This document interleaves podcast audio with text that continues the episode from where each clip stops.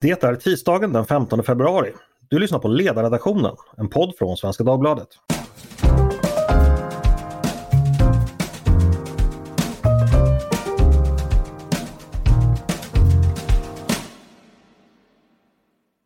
Varmt välkomna! Jag heter Andreas Eriksson. I augusti 1998 hittades en fyraårig pojke död i Arvika. Polisutredningen kom så småningom fram till att två andra barn, två bröder som då var fem och sju år gamla, hade dödat pojken som hette Kevin. Och de påstås också ha erkänt brottet. Någon rättegång skedde av naturliga skäl inte. Efter en granskning av Dagens Nyheter 2017 togs det här fallet upp igen. Eh, den nya förundersökningen kunde då avskriva misstankarna mot bröderna. Bland annat så har det visat sig att det inte har funnits någon teknisk bevisning, eh, att det DNA som återfanns eh, på ett misstänkt mordvapen inte matchade de här pojkarnas. Dessutom har ett alibi funnits tillgängligt under hela utredningen. Familjen, eh, pojkarnas familj hade vid tidpunkten för fyraåringens död inte ens varit på orten utan tillbringat eftermiddagen och kvällen ihop med en annan familj på en annan ort. Eh, bröderna är idag vuxna och de har alltså vuxit upp i en värld där de har betraktats som skyldiga till mord, vilket givetvis påverkat hela deras liv. Efter att de har frikänts har de sedan riktat krav mot svenska myndigheter för de övergrepp som begåtts mot dem. De har nekat skadestånd från staten av justitiekanslern eh, som ansåg att preskription hade inträtt. Och nu har de riktat krav på att få eh, ersättning och ursäkt från Arvika kommun vars socialförvaltning var tätt involverad i polisutredningen. Om denna tragiska historia ska vi tala idag och med mig har jag Tove Livendal, politisk chefredaktör hos oss på Svenskan. Välkommen! Tack så mycket! Och Christer Thelin, före detta eh, statssekreterare på justitiedepartementet och domare bland annat vid FNs krigsförbrytartribunal i Haag. Välkommen hit! Tack så du ha! Jag tänkte vi ska börja med dig Tove. Du skriver ju långt och mycket om fallet idag. Eh, vad är det du skriver och eh, varför? Ja, det här har ju varit en historia som man har kunnat följa eh, under tid. Jag minns ju när det här när det här dådet ägde rum och rapporteringen kring det, det var ju någonting oerhört och jag minns också den här känslan av att vara med om någonting oerhört, att det var barn som hade mördat barn. Eh, och sen så tog jag del av den här eh, dokumentären som kom i SVT under våren 2017 och eh, det var ju en känsla av en avgrund som öppnade sig när man tittade på den och sen har det ju då kommit, ja, det, har ju, det, det följdes ju precis som du berättade här av att man tittade på det här igen och eh, nu blev jag ju påmind häromdagen när det rapporterades att, eh, att man eh, hade preliminärt kommit fram till att Arvika kommun inte hade gjort något fel och det gav mig anledning att gå in och titta på det här och att ta del av den undersökning som kommunen själv har låtit en jurist göra för att titta på vilket ansvar man hade och om eh, socialtjänsten och kommunen hade begått något fel. Och när jag då tog del av det men också den skrivelse som advokaten har gjort så kände jag att det här är det, här, det kan inte vara så att Arvika kommuns bedömning så som den har sett ut fram till nu. Just nu i, i detta nu när vi sitter och pratar så sammanträder faktiskt kommunstyrelsen i Arvika och vi vet ännu inte vad den kommer fram till. Men eh, det kan inte vara så att den tolkningen av uppdraget eh, kan gälla. Det, det känns helt orimligt. Kan du bara kort eh, för att berätta, hur resonerar man i kommunens utredning när man säger att man, man, man inte har, eh, man inte tänker ge något skadestånd eller ursäkt? Vad, vad, är, vad är poängen där så att säga? Eh, ja, dels så är de väldigt tydliga med att slå fast att de har skilda myndighetsuppdrag, att kommunen och staten har skilda uppdrag och att Polismyndigheten har agerat fel och det kan inte lastas socialtjänsten. Men ända fram till dess att det här fallet togs upp igen och man insåg att det här inte hade gått rätt till så har ju kommunen och socialtjänsten slagit sig för bröstet för att det har varit ett unikt samarbete i det här fallet och att man förmodligen inte hade kunnat lösa det här brottet som man sa utan den här samverkan. Och det, det är så här, man, har, man har slagit sig för bröstet för att man har haft en delaktighet i det här ända fram till att det visade sig att det inte var det och nu vägrar man säga, stå fast vid det som tidigare gällde. Så det är ju det ena. Sen är det ju också så att när man tittar på hur den här anlitade juristen resonerar så är det för mig, ja, det blir någon slags, jag vet inte om det är ett cirkelresonemang, men man, man tar då upp till exempel den här frågan om bevistalan. Det vill säga att man inte ifrån kommunens sida krävde att saken skulle föras till domstol utan att man nöjde sig med att polisen fick fastställa skuldfrågan. Och då menar eh, den här undersökningskommunen har gjort att nej men det här är ju någonting som, som eh, man ska vara väldigt försiktig med därför att små barn kan fara illa av en sån process. Men det är alldeles uppenbart att frånvaron av bevistalan gjorde att barnen for precis så illa som man ja, någonsin kan tänka sig. Så att i valet mellan att utsätta barnen för en process som kan vara svår mot att de blev oskyldigt anklagade för mord under 20 års tid, jag, jag ser liksom inte hur, hur det resonemanget kan hålla. Mm. Eh, går du kort beskriva vilken roll spelade socialförvaltningen i Arvika kommun under polisutredningen och vilket ansvar hade de för de här barnen? Det fanns ju en, en stark då samverkan som man har pekat på och eh, dels har det handlat om att eh, man har ju velat finnas där Eh, som stöd för familjen i den här processen men har ju också samarbetat med polisen för att försöka hitta en lösning då och har ju inte på något sätt ifrågasatt så vitt det har framkommit eh, den eh, extrema press som pojkarna sattes under. Att det är drygt 30-tal för de har varit med om, en del har varit flera timmar långa. Eh, och en, sån, en av de saker som också diskuteras nu det är ju att eh, de, nu försvarar de sig med att säga att nej, men vi har inte varit med vid alla förhör och det är ju frågan om inte socialtjänsten har ett ansvar att försöka närvara när barn som ännu då, som befinner sig under en sån utredning eh, ska träffa polismyndigheter. Så att jag tycker det här, här finns det ju en, jag tror att det är så att man har försökt samarbeta och att man har underordnat sig polisens intressen istället för att stå upp för det som är socialtjänstens ansvar med stöd av socialtjänstlagen. Jag tror att det är det som har hänt. Och eh, här borde man ju då ha Eh, jag, jag, kan inte se annat än att man borde ha värnat barnets bästa och som myndigheter ska göra fram till dess att domstol har fastställt om någon är skyldig eller oskyldig, betrakta barnen som oskyldiga och då också stå upp för det stöd som de hade behövt ha. Mm. Ska vi säga så då, som vi sa inledningsvis, att det fanns ju ingen teknisk bevisning eller några vittnen utan vad som har skett är då att polisen har då fört, har förhört de här barnen fem och sju år gamla under väldigt lång tid. Och utifrån vad som har sagts där så har man då slutligen kommit fram till den här slutsatsen att från polisens sida att de då var skyldiga. Vad finns det att säga någonting om det? Jag kan ju tänka mig om jag själv skulle förhöra min sexåriga dotter, hon skulle ju vara beredd att eh, ja, efter en 45 minuter erkänna vad som helst känner jag. Liksom. Eller, alltså, eller när man har att göra med barn så är det naturligtvis väldigt viktigt att man, det går rätt till. Hur, hur, finns det någonting att säga om det? Hur, hur polisen och myndigheterna har agerat där? Ja, det, det gör det ju och eh, precis som du säger, alla som har haft kontakt med småbarn vet ju att det här, de är inte vuxna. Och i den här biografin då som Andreas Lett har gjort tillsammans med familjen Karlsson Dahlén så finns det ju också en del återgivet ur förhören. Och näst sista förhöret som hålls eh, innan det, det, där man påstår att erkännandet ägde rum, det, det, det näst sista är fyra timmar långt. Och det, den återgivningen är, det är ett helt, barnet är ju helt slut, helt färdigt och den här förhörsledaren eh, puffar och knuffar och försöker förstå att om du liksom säger som det så får du åka hem, du får, mm. du får mm. komma hem då.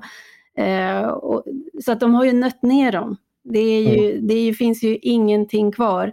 Och också med tanke på den här åldern och vad de har varit med om i vallningar och rekonstruktioner. Eh, det är, ja, jag, jag tänker att vi är så ovana att, att tänka sig att ord som tortyr skulle liksom förekomma i Sverige, men jag tänker att det är lite grann som Inga Britt Ahlenius påpekar, att vi borde använda ordet korruption för någonting som är korruption. Det här beteendet att utsätta barn för det här, för att försöka pressa fram någonting som då faktiskt inte finns. Jag vet inte om, om det, det är i alla fall jag tror jag använder ordet inkvisitoriska och det, är ju, det som återges är ju någon form av övergrepp, alltså det är det. Mm. Vi ska ta och släppa in Christer för då ska vi då, eh, det som har hänt har ju hänt, det kan vi tyvärr inte göra någonting åt men frågan är vad som ska ske nu och då är det det här med rätten till ersättning när man då utsatts för en kränkning. Och vi börjar då eh, Christer, med JKs beslut. Då man, man började ju med att vända sig till, till staten då och då förklarade justitiekanslern, gjorde en ganska omfattande utredning. Kan du berätta lite om det beslutet och hur, hur det motiverades och vad du tänker om det? Ja, låt mig först slå fast att detta är ju en förskräcklig historia. Det, det går ju inte att komma ifrån och det tog det vara ostridigt va, att både socialförvaltningen och polisen här har handlat felaktigt. Jag tror inte man kan sätta det i fråga. Och då har vi bestämmelser i eh, skadeståndslagen om att när det är felaktig myndighetsutövning så ska myndigheten då svara för ersättning för den skada som uppstått. Och här är det frågan om kränkningsersättning, det är alltså frågan om en ideell skada. Mm. Och eh, det här prövades då, som du sa, eh, för statens del, det vill säga avseende poliserna, eh, av JK för inte sådär väldigt länge sedan, jag tror det var förra året. Ja, 2020 tror jag det var. Ja, förlåt, mm. ett och ett halvt år sedan. Mm. Och efter att ha redovisat rättsläget så landar JK i att det, detta är preskriberat och det finns som ni vet en tioårig preskription för fordringar. Och här har alltså JK tagit som utgångspunkt när händelserna skedde 1998 och konstaterar att då har alltså preskriptionstiden sedan länge inträtt. Och därför blev det ingen ersättning utan JK hänvisar då eh, de sökande till att av staten eh, få ersättning ex gratia, det vill säga av nåd Eh, staten kan nämligen fritt diskretionärt om den så tycker oavsett om det finns rättslig grund för det eller inte ge skadestånd och det vill jag påstå är en omständighet som också kommunen skulle kunna eh, använda sig av om den vill och jag hoppas ju vid gud att eh, kommunstyrelsen i Arvika som sitter och överlägger nu är klok nog att göra detta. Va? Det är det enda rimliga som kan ske. Låt mig säga att jag är inte så säker på att man har uttömt möjligheterna trots JKs beslut med, med eh, preskription. För att det här skulle man kunna göra eh, riktigt komplicerad juridik utav. Låt höra, du är expert på sådan. Nämligen på det sättet att man talar ibland om perdurerande brott, det vill säga brott som inte är avslutade. Och eh, här skulle jag nog vilja påstå att den felaktiga myndighetsutövningen från polis och eh, socialförvaltningens sida pågick egentligen ända fram till dess att Åklagarmyndigheten då 2018, sedan man hade öppnat, som Tove sa, den nya förundersökningen 2017 slog fast att det var inte de här gossarna som var skyldiga. Så att det är så nära en frikännande dom man kan komma fast det är ett beslut av Åklagarmyndigheten. Och då skulle man kunna hävda att från 1998 när polis och socialförvaltning missköter sig ända fram till den punkten då åklagarna säger att det var fel. Ända fram till dess vill jag påstå att kränkningen föreligger. Då ska man alltså räkna preskription ifrån 2018 och inte ifrån 1998 och då kommer ju saken i ett helt annat läge om man skulle vilja. Och det där styrks också utav eh, ett rättsfall från Högsta domstolen från 2018 som handlar om att myndigheter felaktigt hade avfört en person ifrån medborgarregistret så att man, vederbörande förlorade sitt medborgar, svenska medborgarskap. Och det där tog väldigt lång tid att få avhjälpt. Och därför i den här domen från 2018, i det fallet HD ett sofistikerat resonemang om när preskriptionsavbrott inträffar och hur man ska se på frågan, startpunkten för en, eh, en preskription. Och det är det jag har haft som grund när jag gör bedömningen att just 2018 års beslut av Åklagarmyndigheten skulle man kunna använda som utgångspunkt istället.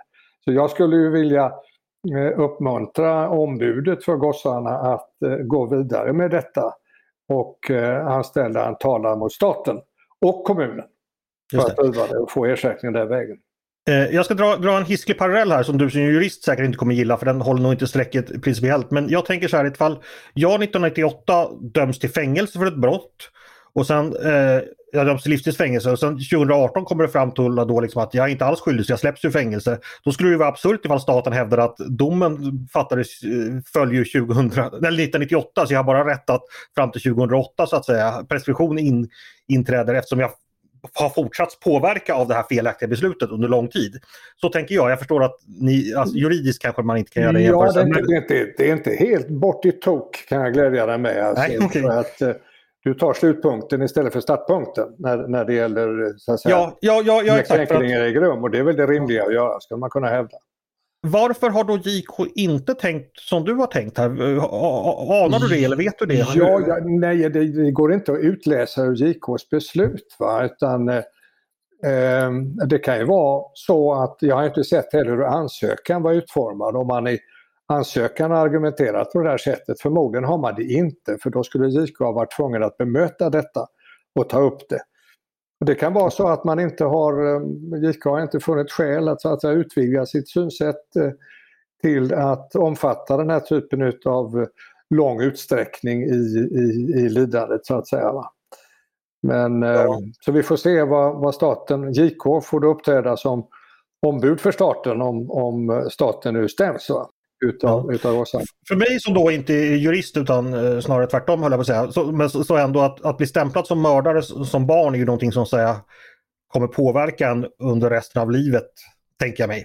Också. Ja, storleken utav kränkningsersättningen måste vara skyhög enligt min bedömning. Va? För att här, här är grunden ju inte bara eh, skadeståndslagens bestämmelse utan här kan man ju hävda kränkning genom att eh, det är Europakonventionens bestämmelser så som man faktiskt från staten och kommunens sida har förbrutit sig mot. Det ena är då artikel 3 i Europakonventionen som Tove var inne på, eh, nämligen tortyr. Det går, det går att påstå att vad gossarna utsattes för under denna, denna långvariga förundersökning eh, är, går att klassificera som tortyr.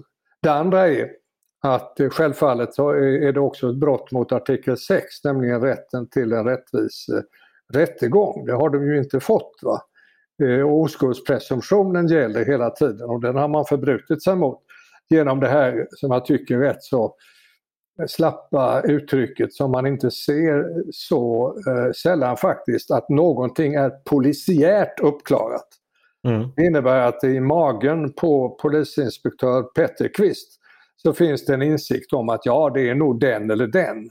Så då behöver man inte besvära vare sig åklagare eller domstol med vidare. Det räcker att polisen konstaterar. Jag menar, så kan man ju säga att det är många poliser som har uppfattningar om Palmemordet, huruvida detta är polisiärt uppklarat eller inte. Va? Och jag tycker i det här fallet är det faktiskt en horror att komma till det slutet att säga att det här fallet är, är polisiärt uppklarat. Vi handlar, handlar alltså om en femåring och en sjuåring. En tredje det är privatlivets helgd i artikel 8. Så att, och de här, de här bestämmelserna lyfter JK också fram i sitt beslut. Så att eh, det är det man ska ha som grund och då kan man eh, utforma en skadeståndstalan direkt på, på kränkningen utav, utav Europakonventionens bestämmelser. Just det. Vi, vi nämnde ju då att det blev ingen rättegång den här gången. Eh, Tove nämnde att det finns möjligheter att det som kallas bevistalan. Eh, Christer, kan du berätta lite, vad finns det för möjligheter om det är då unga förövare som misstänks? Hur, hur kan man ändå blanda in en domstol så att säga? Ja, det, tanken är att, att det finns ett värde i att man även om man inte kan döma någon till påföljd eftersom mm. straffmyndighet inte föreligger och straffmyndighet har vi vid 15 som bekant.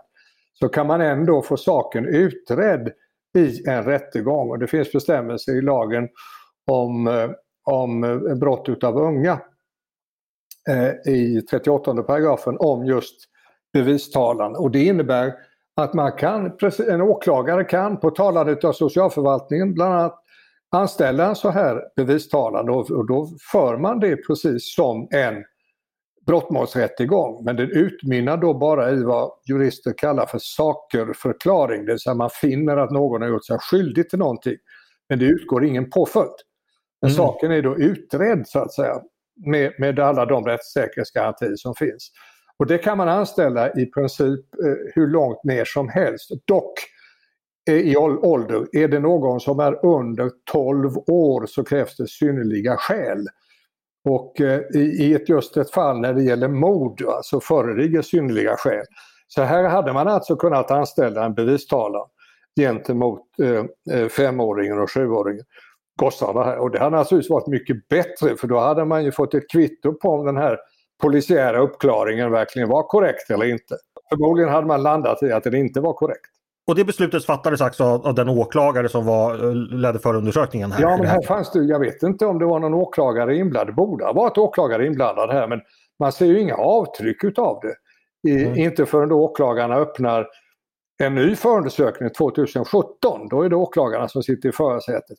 Men det är mm. klart, här fanns väl säkert någon åklagare i bakgrunden men det är ju polis och socialförvaltning som Tove då beskrev som har samkört detta. Gemensamt och i samråd så har de gjort sig skyldiga, enligt min mening, till myndighetsfelaktigheter. Eh, eh, och, och, och någon åklagare, tanken på att någon skulle anställa bevistalan har jag inte sett framförd egentligen. För här finns ju ett problem rent institutionellt tänker jag att vi har då dels polisen som bedriver en brottsutredning som har ett intresse av att helt enkelt ta reda på vad som har hänt och eventuellt då kunna med hjälp av en åklagare föra någon eh, till åtal. Men de sociala myndigheterna har som, som vi sagt tidigare då ansvar för, för barnen naturligtvis.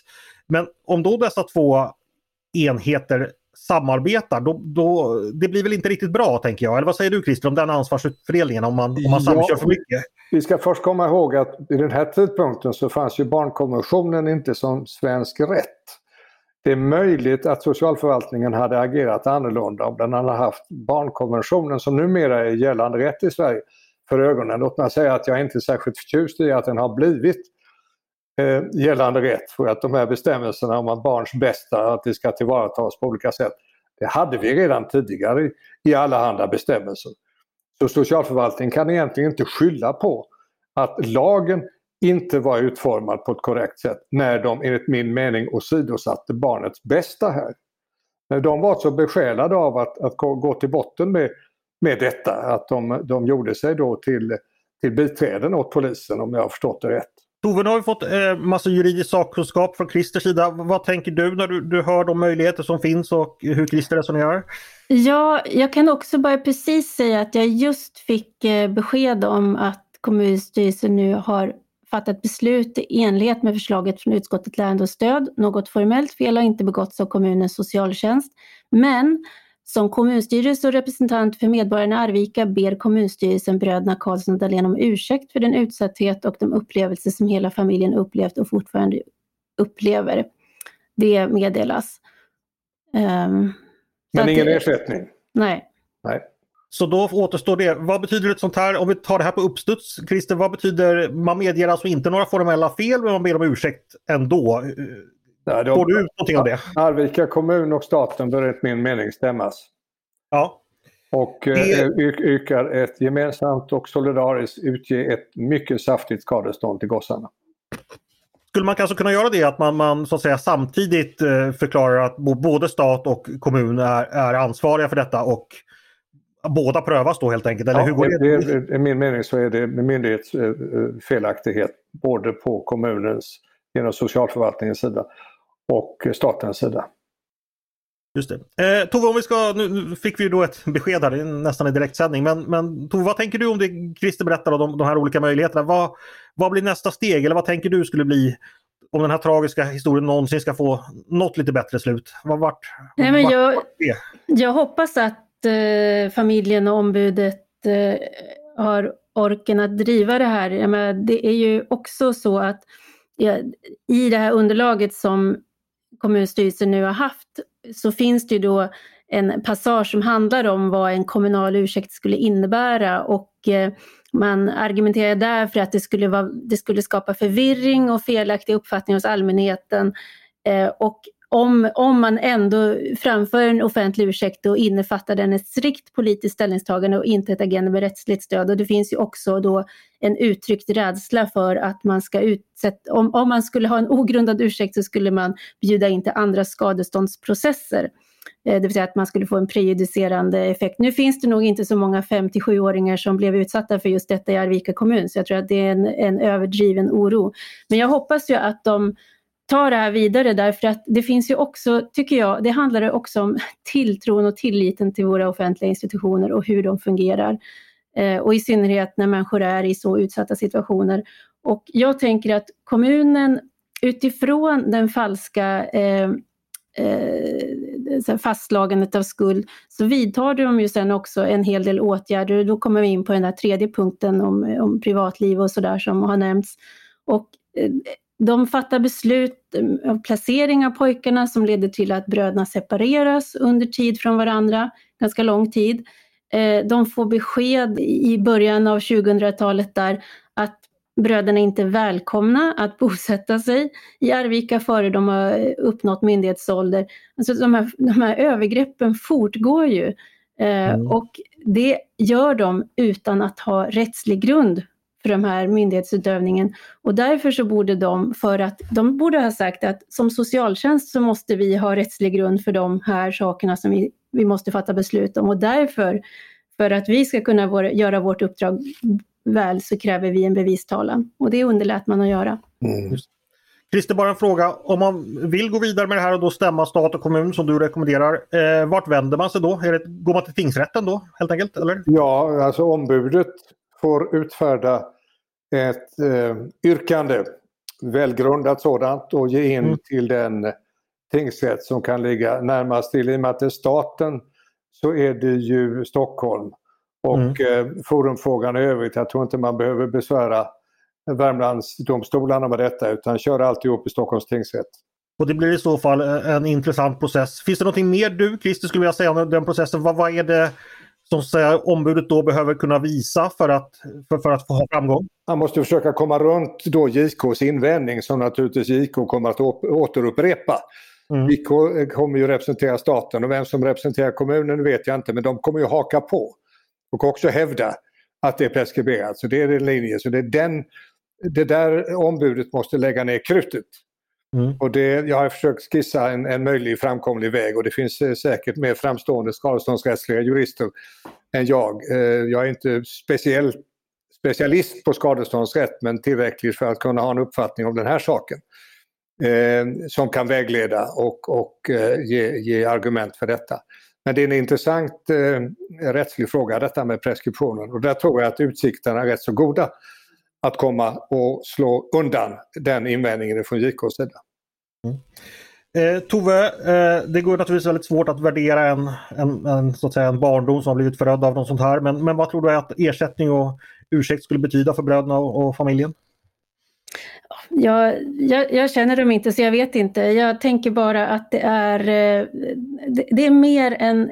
Det, är här, det viktiga såklart är att brottsoffer eller offer, och här är det ju offer för ett rättsövergrepp kan få så långt det är möjligt att vi kan anstränga oss för att när det har blivit fel eh, försöka reparera något av den skada som går att göra.